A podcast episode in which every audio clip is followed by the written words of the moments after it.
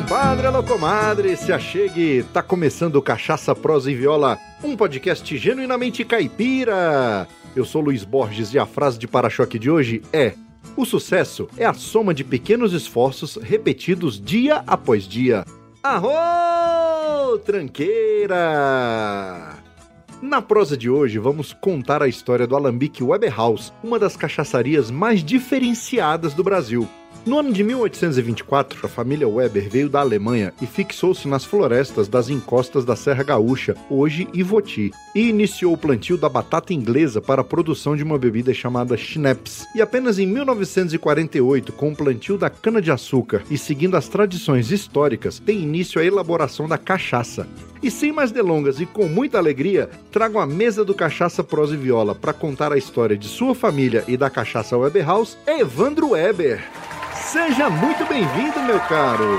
Opa, tudo bem? Como é que vai, Luiz? Tudo certo com você? Melhor agora. Satisfação em te conhecer e vai ser muito bom falar sobre a Weber House. Já sou consumidor, gosto demais da Weber House e tenho algumas preferidas aí. Opa, isso é muito bom, né? Tem muita cachaça boa nesse país afora, né? Sim. Então nós temos cachaça no Brasil todo. Hoje nós não temos fronteiras de cachaça boa, norte a sul, leste a oeste. Temos cachaça de primeiríssima qualidade. Exatamente. Pra gente começar a nossa prosa, eu vou usar três perguntas que um amigo meu faz no podcast dele, mas eu não posso deixar de fazer aqui. Qual o seu nome, a sua idade e o que que você faz? É, meu nome é Evandro Luiz Weber, eu tenho 50 anos, trabalho com cachaça desde, desde que eu nasci. Eu costumo dizer que eu nasci dentro da, da sala de destilação. Olha aí que maravilha. E ficou na, ficou na veia, né? Mas a minha família veio da Alemanha em 1824, já com a tradição de destilar, que era a tradição de fazer o destilado de batata inglesa, a tradicional Schnapps. Schnapps. Na Alemanha,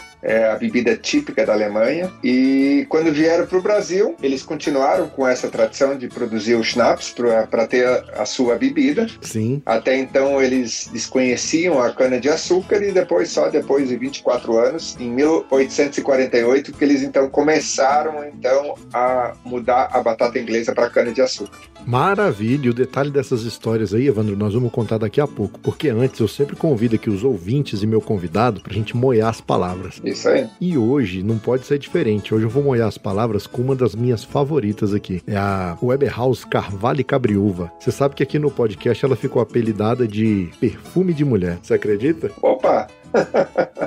e eu sou fã dela. Então é isso aí. Vamos começar a prosa brindando aqui com a Weber House Carvalho Cabriúva. É isso aí. Um brinde. Um brinde, saúde.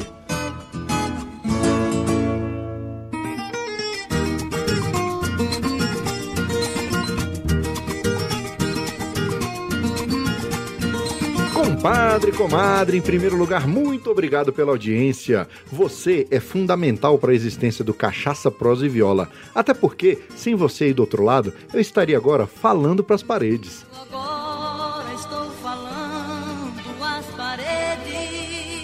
E você aí que é nosso ouvinte assíduo e gosta muito dos nossos episódios, que tal ser um apoiador do programa mais caipira da podosfera e ainda ser recompensado por isso? Faça como Marcel Hatz e André da Silva, que são nossos padrinhos. Para virar um padrinho ou madrinha é muito fácil. Basta acessar o site cachaçaproseviola.com.br e logo no rodapé do site clicar no botão Quero apoiar. Aí você escolhe a sua recompensa e um valor que caiba no seu orçamento mensal. Assunto é só, com R$ 1,99 você não toma nem um golinho de cachaça num boteco de beira de estrada, mas com esse mesmo valor você ajuda a manter vivo o podcast mais caipira da podosfera e ainda recebe recompensas exclusivas que só os padrinhos e madrinhas têm direito. Me vejo obrigado a concordar com palestrinha. Você também pode apoiar comprando os produtos oficiais do Cachaça Prosa e Viola. Na loja nós temos camisa, baby longs, plus size, moletons, canecas e ecobags, todos eles com estampas exclusivas. E até o dia 31 de dezembro de 2020, tá rolando o cupom CPV2020, que vale um desconto de 20% no valor de qualquer produto da loja. Então você tá esperando o que para sair por aí desfilando cachaça, prosa e viola e ainda apoiar na melhoria técnica do nosso podcast? E você que tem uma marca e acredita que o nosso conteúdo converse e agrega valor ao seu negócio, mande um e-mail para contato arroba cachaçaproseviola.com.br e solicite o nosso Media Kit. Para sua surpresa, você vai descobrir que anunciar em um podcast é muito mais eficiente e barato do que você imagina. Quem sabe a gente fecha uma parceria e o seu negócio passa a ser patrocinador do Cachaça Prosa e Viola. E em contrapartida, nós divulgamos a sua marca por esse mundão afora. E no mais é isso. Vamos pro que interessa, porque a prosa de hoje é um oferecimento da loja Eu Amo Cachaça. Acesse euamocachaça.com.br e nesse Natal dê uma cachaça de presente. Na loja Eu Amo Cachaça você encontra os melhores produtos com os menores preços do Brasil e a entrega é rápida e segura para todo o território nacional. E para você que é nosso ouvinte, a loja Eu Amo Cachaça criou o cupom de desconto CPV10, que dá 10% de desconto em suas compras. Olha aí que belezura. E não se esqueça, nesse Natal, pensou cachaça? Acesse euamocachaça.com.br.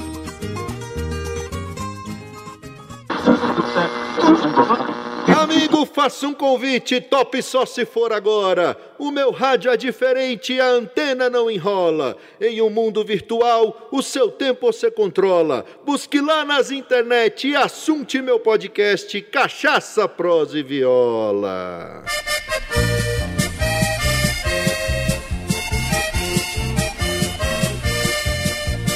Então é isso aí, meus amigos. Já molhamos as palavras e conta pra nós, Evandro. A sua família, você já falou logo no início ali no primeiro bloco, que eles vieram da Alemanha em 1824, não é isso? Isso, exato. E eles ficaram na região do sul, em que parte? Aqui o nome da cidade é Ivoti. Na época era São Leopoldo. Sim. São Leopoldo, então, hoje nós temos aqui, são 13 municípios que englobam a Rota Romântica, e esses 13 municípios, todos eles perten pertenciam a São Leopoldo. E aqui em Ivoti, então, Ivoti era o primeiro distrito de São Leopoldo, Certo. mas na época, então, em 1824, aqui nós só tínhamos água e mato. E a colonização alemã, ela foi acampar para começar a sua vida na beira dos rios, nas várzeas, propriamente para ter a água. Sim. Mas nos primeiros quatro meses que tiveram aqui, a moradia deles era os encostos, encostas de morro, Entendi. onde não chovia, tipo assim um, um chapéu de morro e que a chuva não pegava e o vento não pegava. E ali então eles passaram a viver nesses locais até fazer suas casas. As casas no estilo enxaimel. Chaimel, o que que quer dizer? Casa em estilo enxaimel quer dizer é um tipo de casa que se faz, se constrói na Alemanha, se construía muito na Alemanha e aqui no sul ela é muito tradicional, que é a primeira construção da madeira e depois então ela é revestido o que fica de, de vão aberto com pedregulho e barro ou bambu. Olha só. Essa era a primeira construção dos imigrantes. Entendi, que interessante. E sempre costumo dizer que a minha família veio com uma lata de chucrute e um facão, né? Olha só, cara. Porque o resto, tudo de, de ferramentas, tiveram que ser construídos. Então, aqui na nossa cidade, foi a primeira ferraria, a ferraria, primeira sapataria, a primeira usina hidrelétrica, tudo construído pelos imigrantes. Entendi. E no contexto histórico, eles vieram da Alemanha pra cá, qual, qual o motivo? Guerra? Não, pobreza. Pobreza? Pobreza. Isso em 1824, então nós estamos numa região é, da região de Hunsrück. E o que, que a Alemanha fazia? A Alemanha, então, eles é, pediam para as pessoas conseguir outra vida em outro país quando as famílias eram muito pobres. É ao contrário que eles estão vivendo hoje. Hoje eles estão vivendo esse negócio aí de imigração de outros países mais pobres. E na época era ao contrário. Era mandar ou pedir para os mais pobres serem retirados desse país para viver outra vida em outros países. Ele subsidiava a vinda desse, desse pessoal não? Só até o porto. O tal do veleiro, né? Nossa, cara. E daí aqui, quando chegava no Brasil, tu chegava, tu recebia um lote de terra e tu pagava ele em 36 parcelas. Entendi. Trabalhando e o governo brasileiro te cobrava uma taxa que deve ter sido muito baixa, né? Porque senão não ia ter nem condições. Porque as famílias que vieram, vieram sem nada, né? A Alemanha enviava as pessoas e o Brasil cedia as terras, mas cedia assim, vendia Isso. a um preço módico para poder aquela pessoa começar a produzir ali, certo? Exato. Então era tudo mato e foi aberto os primeiros 48 lotes. Foram 48 lotes, por isso que esse local se chama aqui, onde nós temos a cachaçaria Picada 48 Alta. Olha aí. Em Ibuti, mas Picada 48 Alta é o nome da, da localidade. E foram as primeiras 48 picadas abertas para fazer a distribuição dos primeiros 48 lotes. E o nosso nosso lote é o lote 48. Ou seja, então vocês foram uma das primeiras a chegar e povoar o local. Que interessante, cara.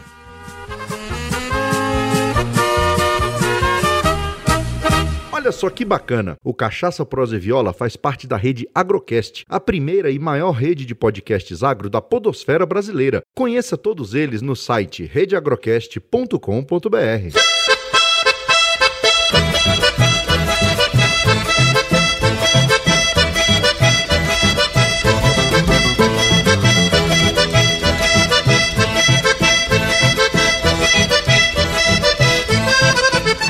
E aí já vieram com essa ideia de produzir o, o destilado, o schnapps. É, não era com esse intuito, né, Luiz? Porque o intuito deles era sempre agricultura, né? Uhum. Plantio de aipim para fazer então a, a farinha de mandioca. Certo. E o primeiro negócio da família foi uma tafona junto com o alambique. E essa tafona, então, junto com esse alambique, ela era movida uma roda da água. Uma roda da água com 8 metros de altura. Entendi. Como todos os alambiques começaram com roda da água, o nosso não foi diferente. Não tinha energia elétrica, então era tudo movido à força da água. E tinha então a tafona e o alambique, moedor de cana que moía a cana. E isso que começou então em, em 1848, essa tafona e essa alambique a funcionar, e fazendo cachaça só para o seu consumo próprio Entendi.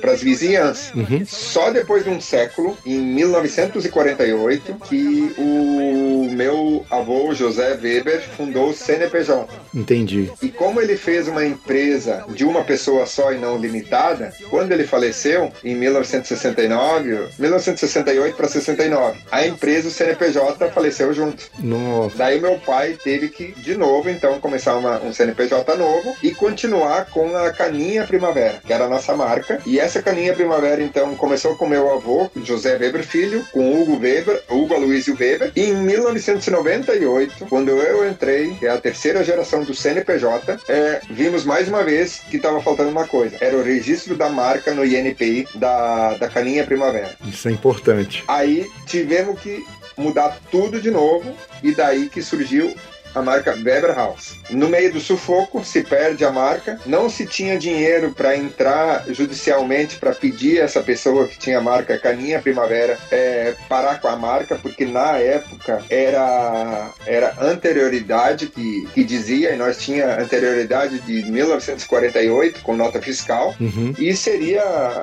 seria um processo ganho, mas Mas não tinha, não tinha um recurso para poder entrar com o processo. não tinha um recurso e, e falava de advogado, a gente arrepiava porque. Era coisa de outro mundo, né? Exatamente. Então, eu me lembro bem quando eu, eu tinha 19 anos e tivemos que. Eu fui dormir perdendo a marca Caninha Primavera e acordei com a solução da marca que era simplesmente sonhei que, de tão preocupado que eu fui dormir, sonhei que a nossa marca seria Weber House. Olha aí, fantástico. E daí surgiu a Weber House em 2000, 2001. Eu conheci a marca Weber House aqui em Brasília, numa feira. A gente chama aqui de Expotier. Sim. Aí tinha um stand da, da Weber House. Não lembro na época quem tava lá e tudo, se eram vocês ou se tinha algum representante. Sempre era nós, tá, Luiz? Sempre fomos nós. Eu me lembro a primeira, primeira Spotier que eu fiz, que eu mesmo fui a Brasília. É, esse stand, então, ele era subsidiado pelo Ministério da Reforma Agrária e com uma ajuda do governo do estado. Uhum. Eu sei que nós pegamos um busão aí e todos os, os expositores que vendiam salame,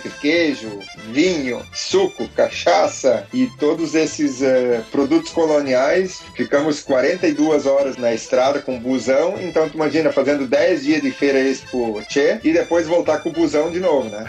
Então, tu chegava em casa. Isso foi em 2003. Foi a primeira vez que nós recebemos uma premiação. É, foi no concurso mundial de Bruxelas. Eu me lembro que nós ganhamos duas medalhas. Foi uma medalha de ouro e uma medalha de prata. Só me lembro a festa que nós fizemos no ônibus, porque hum, nós nem sabia direito o que era uma premiação, ganhar uma medalha numa, num concurso. Na Fantástico. época, o concurso mundial de Bruxelas eu acho que foi o primeiro ano que ele chegou a ser feito. Quando eu conheci já era premiada, porque eu lembro que eu já era casado, então foi ou foi 2007 ou foi 2008 que eu, que eu tive contato com a, com a Weber House. É, foi 2003 a primeira premiação. É, ela já era premiada já. Meu irmão me deu de presente uma prata, aquela garrafa arredondadinha, a prata clássica, né? Sim. E aí fiquei fã. Desde então, é, aonde eu encontro o Weber House, eu sempre compro. E aí quando eu conheci a Carvalho e Cabriúva, eu me apaixonei. É, Carvalho e Cabriúva, eu vou te falar assim, ó, Luiz. Carvalho e Cabriúva foi uma, uma necessidade. Nós fomos a primeira cachaça. é, eu não acredito que te- teve outra antes que fez blend. Então era muito comum cachaça de ba cachaça com ah, em barril de bálsamo, Uhum. cachaça amburana,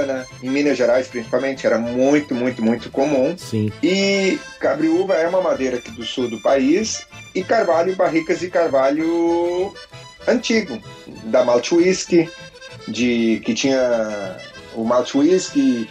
Me lembro na época tinha aqui no sul tinha a, ah, como é que era o nome da, da empresa? Era uma, uma empresa que depois virou Diageo, a Diageo comprou. E eu sei que nós compramos algumas barricas e por não ter outra, não tinha cachaça suficiente, nem de carvalho e nem de cabriúva. Entendi. Então o que, que vamos fazer? Vamos misturar as duas e vamos ter mais quantidade, né?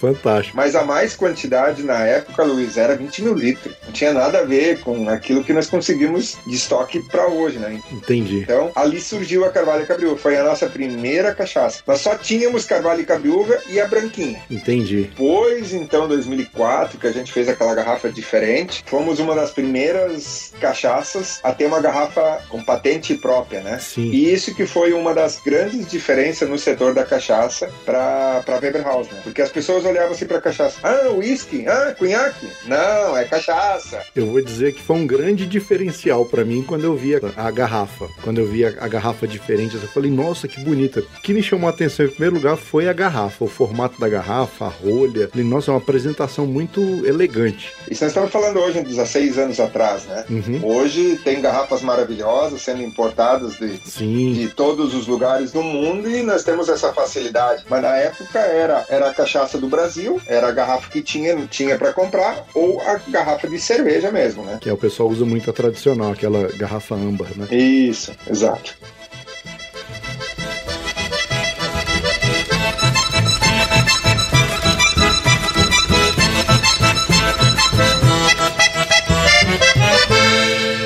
Uai, Su, você gosta de rede social? Então larga a mão de ser bobo e segue nós no Instagram, Facebook e Twitter. É arroba CPV Podcast.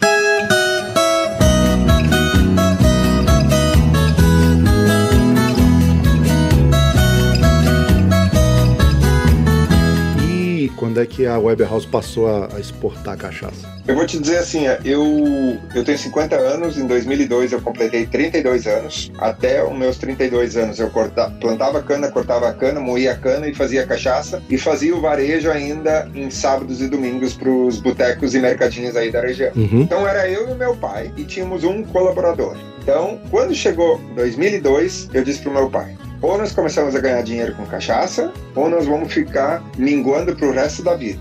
Literalmente, Luiz, era assim, ó. Trabalhava de dia para comer de noite. Nossa. A gente não sabia o que, que era o imposto certo para pagar. Quando via, estava pagando mais imposto do que o que era o valor do produto. Eu me lembro assim que nos vendiam engradado daqueles de madeira, da Brahma, da Antártica, que era engradado de madeira com 24 garrafas dentro. Nós enchíamos uma combizinha velha que nós tinha e nós ia para a cidade para vender. E chegava nos mercadinhos, ah, um ficava com três caixas, outro com quatro caixas, e cada caixa tinha 24 garrafas. Eu me lembro como hoje, como se tivesse sido uns 24 reais de dinheiro de hoje, né? Entendi. Tu voltava para casa e não tinha nada, né? Comprava rótulo, pagava imposto, não sobrava nada, né? Daí nós fomos, depois então, 2002 eu larguei, assim, continuei coordenando a lavoura, é, contratamos mais um colaborador e depois outro ano mais um e essas três pessoas então cuidavam do canabial. E minha irmã, ela foi então para Moenda e a minha mãe que destilava a cachaça e o meu pai continuou na roça. Ou seja, era prática, era um, sempre foi um negócio familiar, literalmente, né? Sempre familiar, sempre familiar. Daí depois depois em 2004 eu tive uma, eu tive uma oportunidade, além da Expoche, eu tive a oportunidade de fazer uma feira chamada Alimentari, aqui na Federação das Indústrias, no Parque da Federação das Indústrias. Uhum. Eu me lembro que eu tinha ali uma cachaça branca e a carvalho e cabriúva. E eu tinha inventado umas bebidas mistas, com abacaxi, com uva, com anis, com, enfim, alguns sabores. Fui participar dessa feira e participei dessa feira, daí chegou, aqui nós tínhamos, tinha um chefe de cozinha que tinha um programa e, ele sempre dizia, voltaremos. Grande Anônimos, uma das perguntas que eu mais escuto o povo te fazer quando estamos nas ruas. Como surgiu o Voltaremos? Grande Cleiton, com os detalhes do Anônimos Gourmet. Realmente voltaremos, esse é uma coisa que me surpreende. Eu fui muito tardio para a televisão, eu sou jornalista desde os 18 anos de idade, trabalhei em redações, trabalhei no exterior, fui correspondente, um monte de coisa. Um dia surge um programa de televisão, acontece que eu não tinha a manha da televisão. Eu não tinha essa manha de encerrar, de abrir, fazer abertura. Então chegava no fim do programa, eu dizia, bom, então ficamos por aqui no programa de hoje, e o programa de hoje no próximo programa, e fazia uma enrolada, terminava sempre quando eu via no, no ar, eu dizia, mas que coisa horrível, eu tenho que fazer uma coisa assim. Aí um dia eu estou terminando, fazendo essa enrolada, e eu digo assim, olha aqui pessoal, voltaremos. E ficou, voltaremos, no outro todo mundo achou graça, que beleza, tá, tá, tá, e ficou. E hoje, o que é o destino? Tem gente que me chama o seu voltaremos. E aí, seu voltaremos? Tudo bem? Como é que vai? E ele chegou no nosso stand e disse assim: não era nem o nosso stand, era um stand dividido entre três. Era uma cerveja artesanal, nós e uma.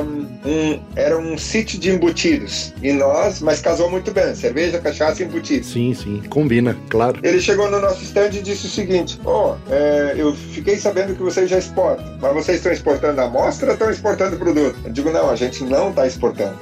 Por quê? Porque nesse dia chegou um cara e disse assim: ah, vamos exportar o produto? Cara, eu não sabia nem o que era exportar. Nossa. Eu não sabia nem o que, que era uma carta de crédito, eu não sabia, desculpa a expressão, mas não sabia nada desse trâmite. Fui para casa, fiz minha lição de casa, falei para minha irmã, pô, nós temos que fazer um curso de exportação. Daí nós começamos a pesquisar, não era que nem hoje, pesquisava ali no famoso Google e chegava, tu tinha que ligar, nós não tinha telefone na empresa. Nossa, cara. O nosso telefone era no centro e para fazer uma ligação para um fornecedor, alguma coisa, tinha que ir para o centro ligar para o fornecedor. E quando chegava uma ligação, vinha uma cartinha do outro dia, nós, ah, favor ligar de volta para o fulano. Daí nós, fo- ah, nós fomos então é, fazer esse curso, eu e minha irmã. Falar a verdade, eu não sabia nem ligar um computador, Luiz. Cheguei no curso, o professor disse: liga seus computadores. Cara, eu não sabia, nunca tinha visto um computador na minha frente. Isso eu tô falando de 16 anos atrás. Fizemos o curso, 180 horas, e no final do curso, levei as cachaças e fizemos degustação no curso. Cara, foi aquela festa. Até hoje, lá no Unicinos, que é a universidade lá que fizemos os cursos, o pessoal fala, todo mundo fala do curso de comércio exterior que teve degustação de cachaça. Olha só. Enfim, fiz o curso de 180 horas e depois o Banco do Brasil me proporcionou mais todos os cursos relativos a, a qualquer tipo de, de assunto que se precisa saber na exportação. E Uhum. logo em seguida, a Denise, que trabalha com nós até hoje, ela veio oferecer um serviço de assessoria de exportação. Olha aí. Eu disse pra ela, tá, mas como é que tu quer trabalhar comigo? Ah, não, eu vou dar uma assessoria pra ti. Tá, ok, mas eu não tenho dinheiro pra te pagar. Não, eu acredito na marca. Daí ela, como assim tu acredita na marca? Não, não vou te cobrar nada. Eu vou te cobrar se nós conseguir vender, daí tu me passa uma comissão de X%. Cara, isso passou um ano, passou dois anos, passou três anos e nada de exportação. Quatro anos, nada de exportação. É um belo dia veio um cidadão de Triângulo das Bermudas e daí ele disse assim: É, eu queria comprar 7 mil garrafas de cachaça. Cara, era tan- tanta cachaça que eu não sabia nem que, que, como é que eu ia que eu ia deixar pronto 7 mil garrafas.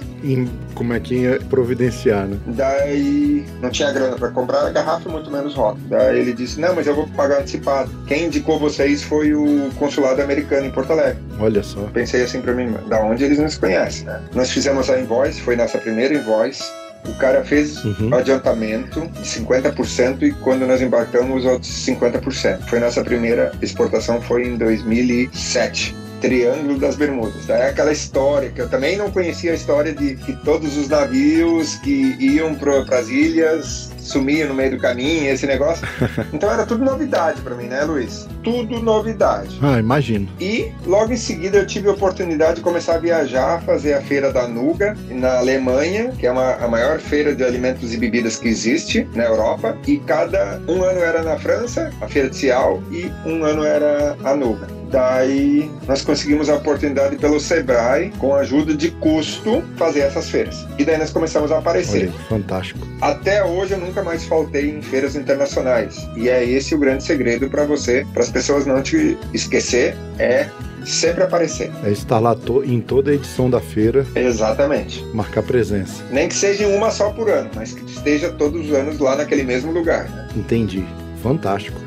E, e foi, né, Luiz? Daí foi, começamos a participar de mais outros eventos. Já essas feiras já não eram mais tão importantes para nós, porque não era do segmento, era alimentos e bebidas. Uhum. Era muita gente, eram 11 pavilhões com dois andares, cheio, cheio de, de tudo do mundo inteiro e nós lá. E me lembro a segunda exportação foi para Alemanha.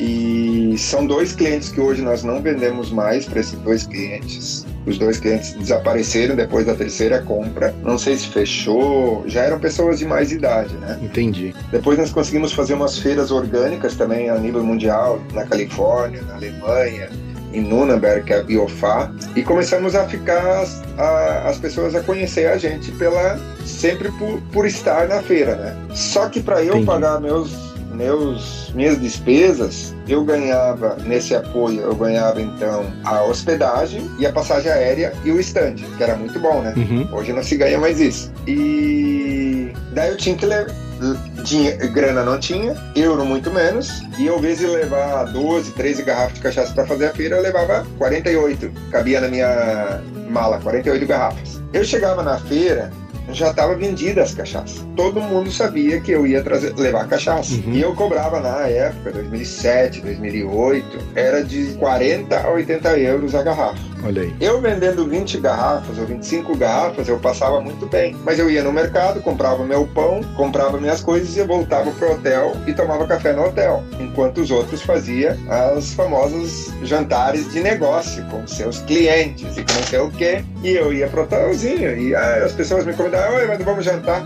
Não, hoje não posso, marquei com, marquei com possível cliente, marquei lá no hotel, né? E me saía sempre bem, né? E assim foi, e assim foi, a gente foi se virando. Hoje estamos exportando para 23 países, estamos fazendo um belo de um trabalho no comércio exterior e, e se falasse toda a minha trajetória de mercadoria apreendida nos aeroportos que a, e conseguia reverter, as pessoas via que eu estava falando a verdade, que eu não estava mentindo, que eu estava falando, eu levava toda a documentação daquela feira, mostrando, ó, oh, tô aqui, não Uhum. consegui mandar por FedEx, porque eu não tinha grana. E as pessoas muitas vezes devem ter se perguntado assim, o que, que esse alemão quer aí fazer feira se não tem nem grana para mandar umas amostras, né? Mas foi esse o começo, enfim. Cara, que história sensacional. Ou seja, a gente às vezes imagina algo mais glamouroso, um caminho mais feliz, vamos dizer assim, né?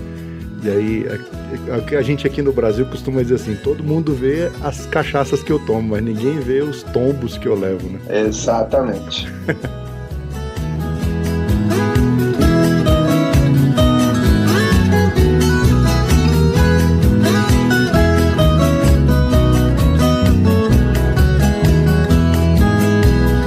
nós! Quer fazer parte do nosso grupo de ouvintes do Telegram? Para participar, é só clicar no link que está no post desse episódio.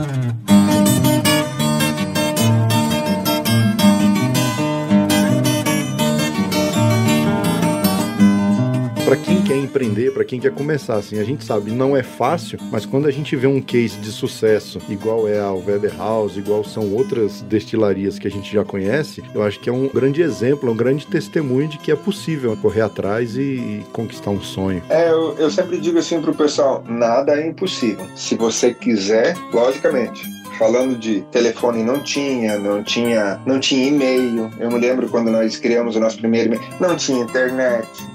Nós puxamos a nossa rede de internet, foram seis quilômetros que nós tínhamos puxar um cabo. É, ou tu compra uma maquininha para fechar garrafa, ou tu puxa o, o, o cabo de internet. Né? Olha aí. Ou tu tem um telefone, eu me lembro na época, um telefone era 2.300, 3.400 cruzeiros, ou nem me lembro se era cruzeiro, o que que era, Era muito caro. para comprar uma linha telefônica. E essa linha telefônica, ou te alugavam essa linha. E também essa, essa linha telefônica, nós estamos a 4 quilômetros e meio do centro, tinha que puxar esses 4 quilômetros e meio. Não tinha ninguém que acreditava no teu, no teu empreendimento. Tu era mais um alambique, tu era mais um daqueles que, que o preconceito tomava conta. Ah, cachaceiro, não sei o quê. Ninguém te ajudava em nada. E nós aqui na época, me lembro 2002 para 2008 ali, o glamour aqui era a fábrica de calçado. Exportação de sapato para o mundo inteiro,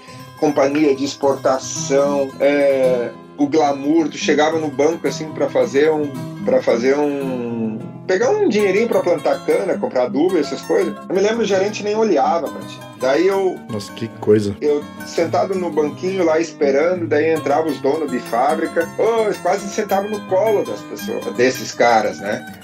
e, e daí o pessoal diz assim pra mim, Evandro, por que tu não tem conta no Banrisul? Eu digo, olha gente, quando eu queria abrir uma conta no Banrisul, vocês acharam que eu não tinha condições nem de ter uma conta. Hoje vocês querem ter conta, hoje vocês querem que eu tenha cartão de crédito de vocês e não abri ainda, Luiz. Então meio teimoso, esse negócio de alemão teimoso que pisou no teu calo e tu te afasta, né? E o Banco do Brasil foi o primeiro banco assim a dizer assim, ó, Evandro, o que, que tu precisa? E não foi nem o Banco do Brasil, foi um gerente do Banco do Brasil que disse assim, ó, Evandro, o que, que tu precisa? Eu preciso tanto, mas eu não tenho, eu, eu não tenho, eu não tenho como te dar garantias. Eu não tenho nada para te dar de garantia. As terras que nós temos são todas enroladas de família para família e, e não tem como, não tem nada. Não, Evandro, mas eu acredito em ti. Esse mesmo gerente, faz 12 anos, faz 12 anos ele sempre diz assim, Bah, Evandro, eu acho que é a melhor ação que eu fiz o dia que eu te dei crédito. Olha aí. E ele hoje já é aposentado, né? Daí eu disse, cara, tu foi o melhor gerente e tu foi o senhor que deu o pontapé inicial nos investimentos da, da, da Weber House, né? E isso, isso são conversas, Luiz, de, como se diz aqui, arrepiar o couro, né?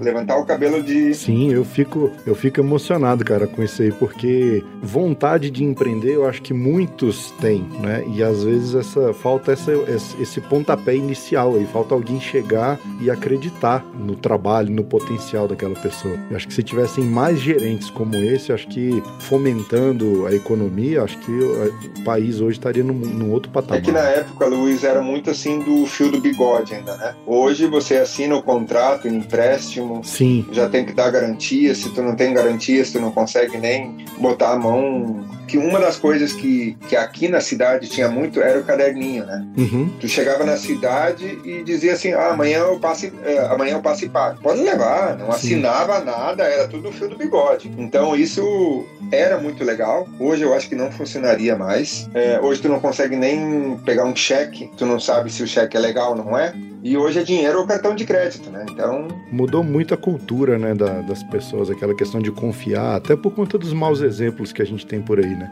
É, os bons pagam pelos ruins, né? Como se fala né? no interior, né?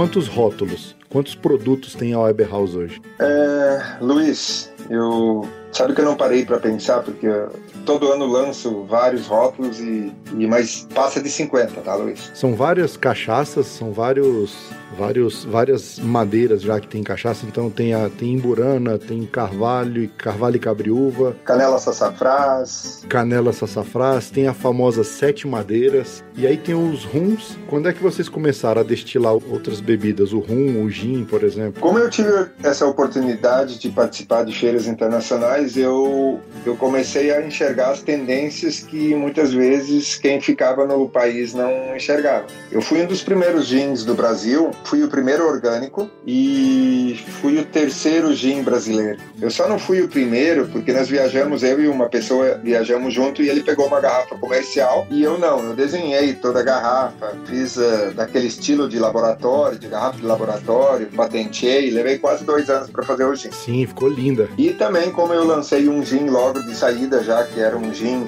reposado, ou como se chama na legislação, infusão em, em amburana, ele fica oito meses amburana, eu também levei um certo tempo, mas eu lancei, lancei o branco e o envelhecido. Envelhecido não tá para chamar na legislação, mas o reposado, e depois o terceiro foi o Pink, né? E nós fomos muito, muito felizes porque por ser orgânico. Garrafa feita à mão. Primeiro ano já ganhamos o prêmio de melhor embalagem. O rótulo foi feito com uma lâmina de madeira. Fizemos uma parceria com a Fasson e a Fasson foi o lançamento e já ganhamos o melhor, a melhor embalagem do ano. Fantástico.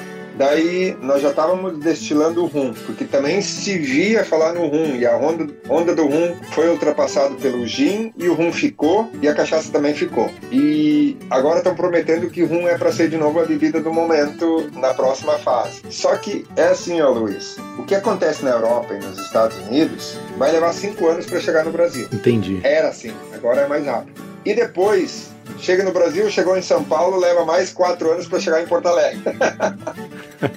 é desse jeito. E não adianta, e não adianta, é assim mesmo. E, e essas bebidas novas, elas são tendências, tendências do momento. Portanto, que hoje nós temos bebidas chamadas de gin em supermercados custando 20 reais, e são simplesmente um álcool. Sim, é verdade. Um álcool com aroma de zimbro. Nada a ver com um botânico, como foi feito o nosso, né? Sim. Orgânico, com botânicos destilado em alambique. Nosso alambique foi o segundo alambique gin sendo feito aqui no Brasil. O primeiro foi o pessoal da, da Amazon. Foi o primeiro alambique porque eu destilava nossos primeiros gin, foi destilado tudo no meu alambique de cachaça. Aí depois eu comprei o alambique. Daí eu fiquei sabendo que a, a Santa Ifigênia de Minas Gerais estava fazendo esse alambique em inglês. Daí a gente comprou esse alambique. Que é, e você usa hoje especificamente para o gin. Isso, exatamente. E nós também se especializamos, Luiz, em fazer marcas para terceiros, né? Fantástico. Então alguém quer uma marca, mas que seja um projeto. Hoje a gente já não consegue mais pegar mais marcas que seja ou é um projeto bem definido mas não, não tenho mais tempo para conseguir construir com alguém uma marca, sabe? Então, uhum. todo dia me ligam gente que querem, querem produzir um gin de marca própria. Só que muitas vezes são 500 garrafas, mil garrafas. Entendi. Passou, passou, eu não consigo mais fazer. Abaixo de 2, 3 mil litros eu não consigo é, começar um projeto, né? Entendi. Então, isso só pro gin ou, ou para qualquer destilado aí de vocês? Qualquer destilado, seja gin, seja cachaça, seja rum. Entendi. Então, quem quiser, quem quiser, por exemplo, hoje, quem tem uma ideia de uma marca de cachaça e quiser procurar o Evandro aí da Weber House, vai entrar em contato com você a partir de 3 mil, 3 mil litros você consegue atender e dar uma consultoria aí. Isso, exatamente. Daí a gente entrega a marca própria, a marca própria da pessoa, prontinha para ele comercializar. Com receita, com tudo, né? Como nós temos aí em Brasília aí a bola de ouro, bola, a bola de ouro, bola de prata do Carlinhos. Sim. Ele faz com a Cocó da Ema lá em Lá em Alagoas. Cocó da Ema, lá do, do nosso amigo Henrique lá. Exato. O penúltimo episódio aqui foi com ele, com o Carlinhos lá da, bola de prata e bola de ouro. Sim, o Carlinhos foi um dos maiores vendedores de cachaça. Ali é batalhador. Ele, ele distribuía Weber House. No começo, quando ele começou, ele tinha uma distribuidora. Sim. Depois ele foi trabalhar com a cachaça Matuta, né? Uhum. E depois ele, ele fez a marca dele, né? Saiu da cachaça Matuta e fez a marca dele. Pois é.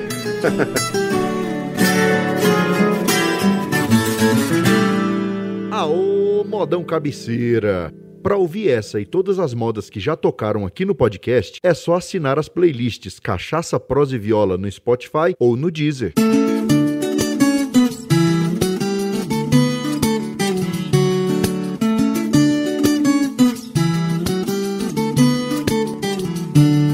Cara, e tem umas, umas aqui que eu acho fantásticas que hoje você explicou a história. Por que, que ela chama Lote 48, que é a Extra Premium 12 anos. Então tu imagina, Luiz, é, em 2012, é, ter uma ideia de, de pegar, pegar as melhores degustadores de destilado do Brasil, levar até a cachaçaria e de 18 barris escolher o melhor barril, engarrafar e ter uma garrafa diferente, com as partes folhadas em ouro, os rótulos em metais. Hoje está tudo fácil pensar nisso. Sim. Mas pense em 2012, o projeto começou em 2008, 2009, para botar nessa caixa que está até hoje em 2012. Estamos falando aí de oito anos atrás. Hoje tem tecnologia para fazer coisas fantásticas. É verdade. O lote 48 foi feito um único lote, um- um- uma única produção ou não? Ela é renovada? Não. Ou foi uma edição comemorativa? Nós tinha 18 barricas, essa cachaça ficou seis anos em barrica de carvalho francês e depois mais seis anos em bálsamo. E nós pegamos duas barricas desses 18 barricas é, no sistema soleira Uhum, e sempre se pega o último barril para encher o resto dos barris. entendi. Então, o barril 16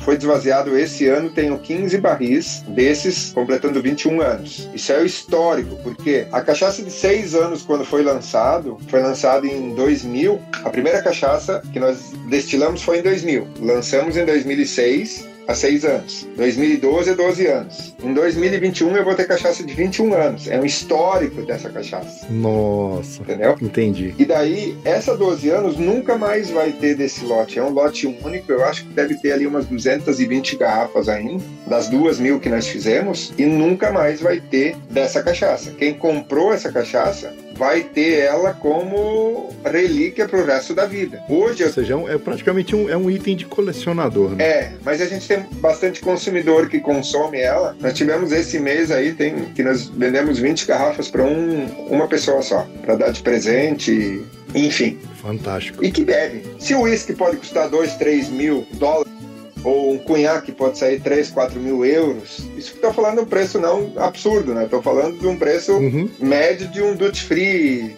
se tu viaja o mundo aí. Por que a cachaça não pode custar 2, 3 mil reais? 4 mil reais, 5 mil com reais? certeza. Por que não? É um destilado nobre. Exatamente. Então, Luiz, se o teu bolso com 100 dólares tá bem forrado, de repente o meu com 10 dólares tá bem forrado também. Mas tem gente que com 100 mil dólares, Sim, é, o bolso tá mais vazio que o nosso com 100 dólares, né? Então, é tem verdade. pessoas que têm dinheiro para isso, para gastar esse glamour, essa, essa coisa aí de. Eu acho que enriquece muito a marca também, né? Sim, é claro, com certeza. Valoriza a marca, né? Isso, exatamente. Agrega, agrega muito valor. E é um item raro, né? É Querendo isso. ou não, você vai ver a, a apresentação. Quem não viu, eu vou colocar a foto no, no post do episódio, no- na descrição. Vocês vão ver, é uma coisa linda, cara. É um estojo com forrado com seda e, e a garrafa vem acomodada ali dentro do estojo. É uma coisa linda. O rótulo é de metal, tem banho de ouro no- na, na- na garrafa, enfim, é uma coisa maravilhosa. Imagina essa tampa, tá, Luiz? Essa tampa, nós tivemos fazer um. Tanto a tampa como os rótulos são tudo de Zamaki e depois folha- folhado em ouro. Olha aí. O berço que ela é colocada, eu fui atrás de um, de um fabricante, sabe aquele bojo de sutiã? Aham. Eu entrei na fábrica de bojo de sutiã e disse pra ele assim: Bah, eu preciso fazer um berço pra essa garrafa. Não, mas tu, tu tem certeza que tu tá no lugar certo? Que nós fizemos bojo de sutiã. Não, por isso mesmo. É esse material que eu quero injetar para fazer um, um fazer um, eh, um aconchego para minha garrafa não quebrar e para estar dentro de uma caixa. Eu mostrei o projeto para ele. Daí o cara disse assim: Ah, mas eu tô acostumado a fazer coisas tão simples e tu e hoje tudo é injetado no mesmo material que se faz bo- bojo, bojo de sutiã. Olha aí. Então, também foi umas coisas assim que muitas vezes tu acha assim, pá, eu preciso de uma caixa diferenciada. Onde é que eu vou? Eu vou no marceneiro ou eu vou no cara que faz móveis, né? Entendi. Eu, ou eu vou no cara que faz piano, ou eu vou no cara que faz o relógio, relógio Google. Digo assim, ó, é, são, são coisas diferentes muitas vezes. Nem o óbvio é tão óbvio, né? E cara, onde, onde, que você aprendeu essas coisas? Me, me ensina aí, onde é que você aprendeu isso? É, eu sempre digo assim, ó, o não eu tive desde pequeno. Meu pai sempre dizia, não, não faz isso, não faz aquilo, não faz aquilo outro. E o não a gente tem, né, Luiz? Sim, Nós temos 50% de pegar o sim. Qualquer coisa que tu quer fazer, 50% já é não. Não deu certo. E daí tu vai atrás do sim. entendi. Tu tem 50% de, de dar certo qualquer coisa que tu quer fazer na tua vida. Aquela menina bonita, aquela que achou que nunca ia te dar bola na vida, já sabe 50% que ela não, não quer namorar contigo, né? É verdade. Mas custa tentar, custa tentar com ela e perguntar pra ela se não quer, eh, não quer ir pro cinema, não quer comer uma pipoca, não quer. Com certeza. E isso são nos negócios, Luiz. Se eu não tentar, eu não vou ser, conseguir ser diferente. Olha aí. E pra ser diferente, eu tenho que tentar. Maravilha, cara, que exemplo. Eu tô achando fantástico esse papo. E assim como a Weber House vai estar lançando um negócio de outro mundo, então eu acho que eu sirvo de inspiração para as pessoas sempre querer fazer mais, sempre melhor. Então eu acho que eu recebo muitas vezes ligações de pessoas de outros estados fazendo, fazendo perguntas, Evandro, como é que eu exporto? Como é que eu faço isso? Como é que eu faço aquilo? Eu não tenho problema nenhum, Luiz, de, de falar isso para as pessoas, porque o mais importante é nós do setor se profissionalizar É e ser reconhecido internacionalmente como uma catego- categoria. Hoje nós não temos, a nossa categoria ela não é conhecida internacionalmente. Então nós precisamos fazer muita nossa lição de casa ainda. Muito. Hoje muitas vezes cada um de nós acha, ah, a minha é melhor que do fulano. Gente, vamos esquecer disso. A categoria tem que ser construída e precisamos de cachaças que tenham um renome lá fora para cons- conseguir construir essa categoria. Não interessa, seja ela destilada em alambique, seja ela destilada em coluna, mas que faça um bom trabalho pro setor. Exa- Isso é verdade. E eu acho assim que quanto mais o- a categoria, igual você falou, quanto mais a categoria se unir e buscar levar o nome da cachaça primeiro aqui pro Brasil, porque eu acho que ainda dentro do nosso país ela ainda sofre muito preconceito. Canso de ir em restaurante aqui, a primeira coisa que eu olho é a carta de cachaça. Eu vejo assim. Então geralmente você tem cartas de vinhos, uísques, gins e tal, e a cachaça tá ali, deixada meio de lado. Eu vejo que já tem uma, uma mudança é, é, é, nos estabelecimentos aqui no Brasil, mas é uma coisa que ainda é muito pequena em relação a- a- ao potencial que o Brasil tem na produção de cachaça, entendeu? E eu acho que se a categoria, os cachaceiros e cachaceiras se unirem e buscar é, mais fomento para essa área, acho que só tem a ganhar. Todos, né? E aí ganham todos. É, e somos nós que temos que fazer isso, né? Sim, Muitas vezes tu diz assim, ah, tem cachaça no cardápio. Daí diz lá, caipirinha com cachaça, logo abaixo. Caipirinha com vodka, caipirinha com saquê. Tu chama o garçom, aquele que faz a ponta. Ah, caipirinha sai com cachaça, com vodka é caipirosca. aham, E, gente, nós temos muito trabalho para fazer. Nós temos a lição de casa não está feita. Olha o que, que o México conseguiu fazer. Mas quem encampou tudo isso foi o governo mexicano. é verdade. Foi as pessoas, foi a comunidade mexicana. Hoje tu fala é, é um exemplo mundial como é que se tornou é, um garrafão que eles dizem lá um galão, um galão de tequila custava cinco pesos, fazer que esses esse galão de tequila que era um um negócio muito ruim, 80% da produção deles é exportado para principalmente 70% para os Estados Unidos e outros 10% para o resto do mundo. Então, fizeram a lição de casa, fizeram instituto regulador, Sim, um instituto que, que regula o que que é tequila, como ela é exportada, que rege todas as a- os trâmites legais governamentais e, e como nós vamos exportar, como pode exportar e ter todo um ambiente favorável àquele produto mexicano. sim.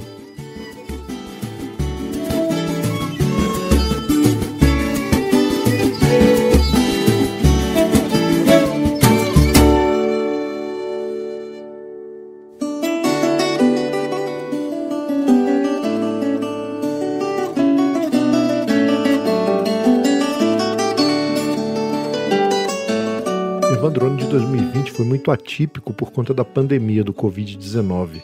Como é que foi para a Weber House esse ano? É que assim, Luiz, é, me lembra assim aquela primeira semana de março ali, chegou a pandemia, todo mundo meio doido, né? Todo mundo meio Sem saber. sem saber o que fazer. Só me lembro que era fica em casa, lockdown, fica em casa, não sei o quê. E eu sempre tinha, eu, eu tenho bastante contato no exterior e eu pegava o telefone e ligava, fulano, como é que está aí? Ô, ciclano, como é que está aí? E ligava para todos os países que eu tinha contato e, e tentava fazer isso. Ó, oh, estamos aqui, é um terror, não sei o que. E tu ficava mais apavorado ainda, né? Uhum. Luiz, eu não parei esse ano um segundo sequer. É, os únicos que não ficaram em casa fui eu e minha irmã, a Eliana. A minha, minha outra irmã, a mais nova, ela tinha tirado férias. Me lembro que ela tinha tirado 10 dias de férias, ela tinha que ficar 15 dias em casa para não se misturar com ninguém. É, aqui em casa, as, as crianças em casa, minha esposa trabalha em casa, tem um escritório em casa. E eu ia para a empresa pensando assim: hoje nós estamos numa segunda-feira, vai ser domingo novamente. Sim. Depois da festa tem a segunda e depois da segunda nós vamos ter também de novo domingo. Não pode ficar sempre assim. E eu comecei a planejar o que que eu poderia. Uma, eu lancei quatro produtos novos, Luiz. Quatro. Eu lancei a Rota 48 com 48% de álcool, que está ainda por novidades. Sim. Até mandei uma garrafa para o Marcelo para ele experimentar.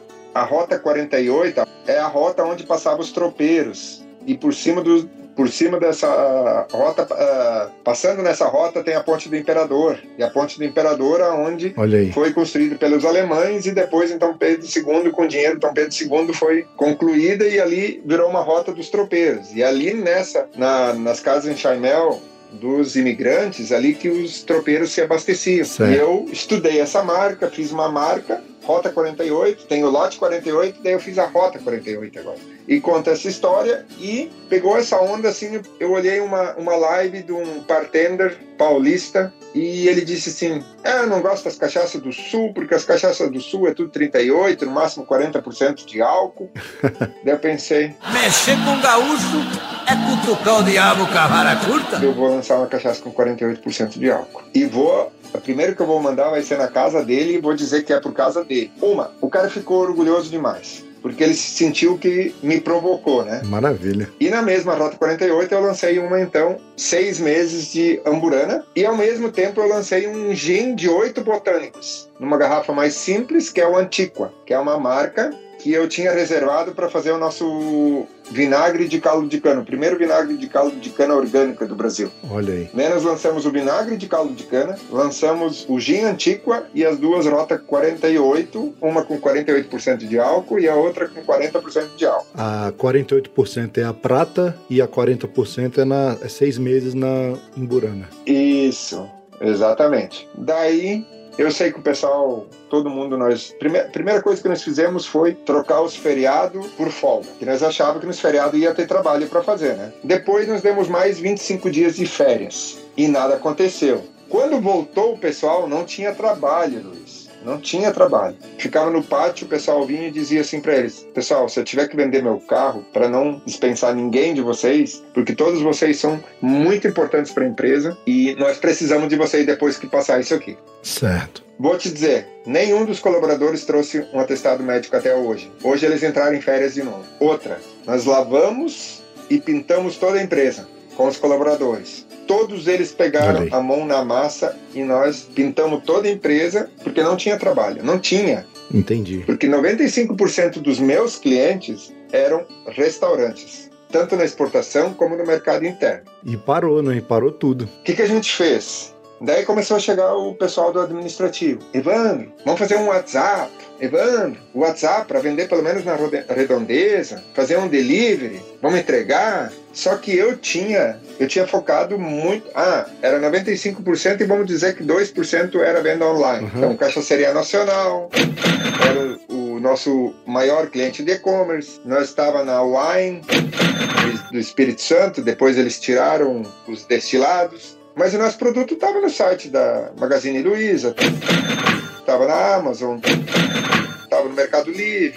É, esse pessoal todo que o Evandro falou aí, pode passar no caixa ali e acertar a fatura, tá bom? Tava uns 10 e-commerce. Uhum. E esse e-commerce começaram a vender um pouquinho. E eu não tinha supermercado. Tinha muito pouco supermercado. Eu tinha duas redezinhas de supermercado que eu vendia. E daí começou essa ideia: tem que ter e-commerce, tem que ter e-commerce. E eu sempre resistente. Eu não quero e-commerce por causa que eu tenho meus parceiros de e-commerce. E para tu ter e-commerce, tu tem que ser. O teu preço não pode ser mais baixo que o do teu cliente. Senão tu queima o teu cliente. Entendi. Então tem que ter um cuidado muito grande.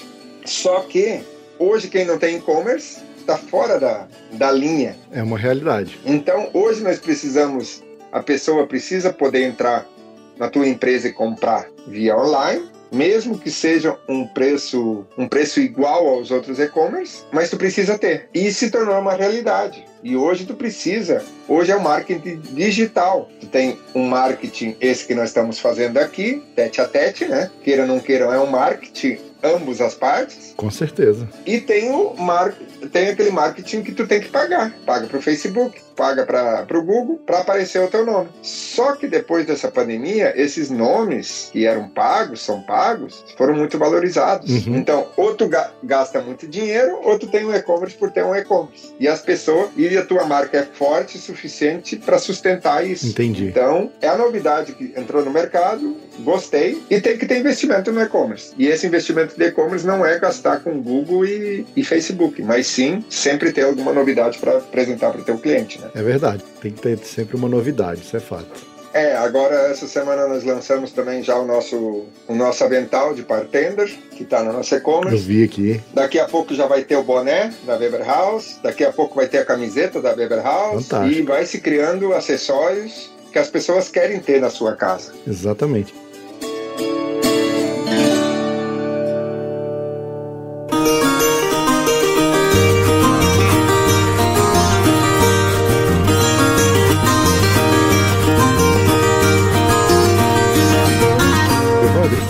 Deixar, a gente fica proseando aqui até, até umas horas, mas eu sei que o tempo hoje é um ativo muito, muito importante.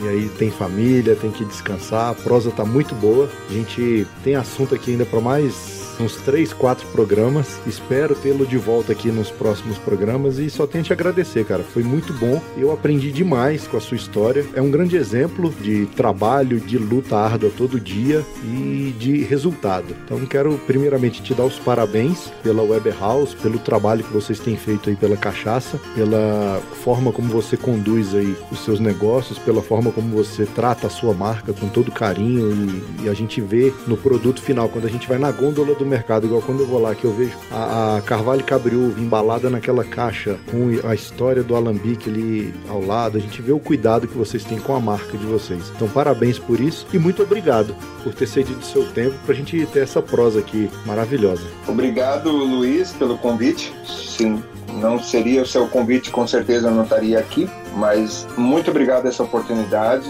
É sempre difícil a gente conseguir uma agenda. Eu acho que nós tentamos duas, três vezes, né, Luiz? Mas conseguimos. Mas é, tudo que é difícil é mais gostoso. Sim, sim. Então, eu quero te agradecer imensamente, me dar essa oportunidade de estar fazendo essa conversa, prosa com você aí, tomando uma cachaça, carvalho e cabriúvo, que seja qualquer cachaça, que seja uma cachaça, seja de qualquer marca, mas que seja cachaça, entendeu? Sim. É isso que nós precisamos mostrar para o mundo. Existe cunhaque, existe whisky, tudo com as suas origens. Nós só queremos que o mundo nos reconheça que seja o que é cachaça, feito no Brasil. É verdade. Então, muito obrigado mais uma vez e, e quero agradecer a paciência das pessoas que estão aí nos escutando. Muitas vezes não é fácil escutar dois babados aí falando tanto tempo, né?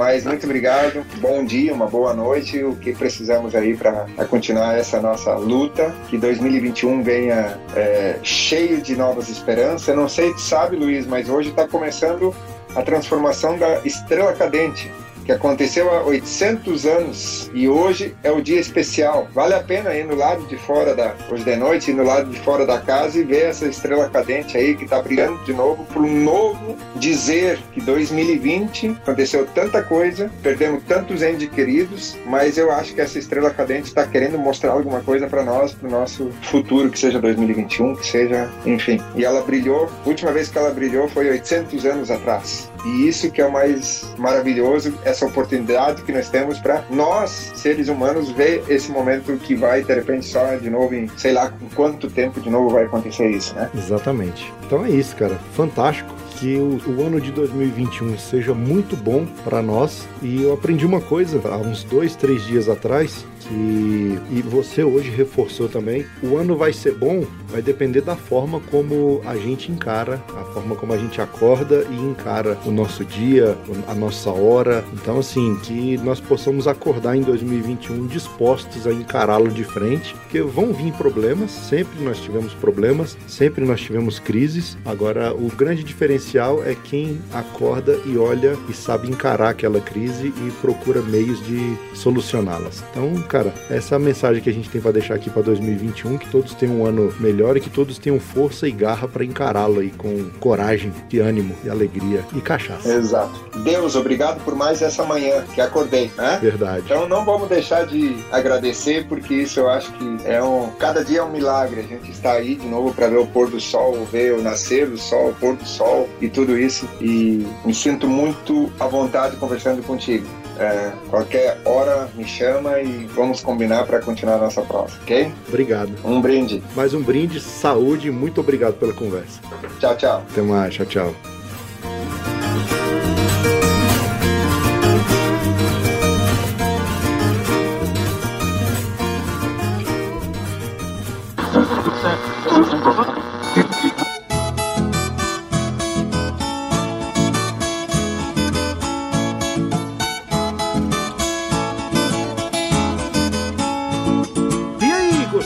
Prosa de hoje? Então acesse o site cachaçaproseviola.com.br, curta o episódio e deixe seu comentário sobre o que você achou.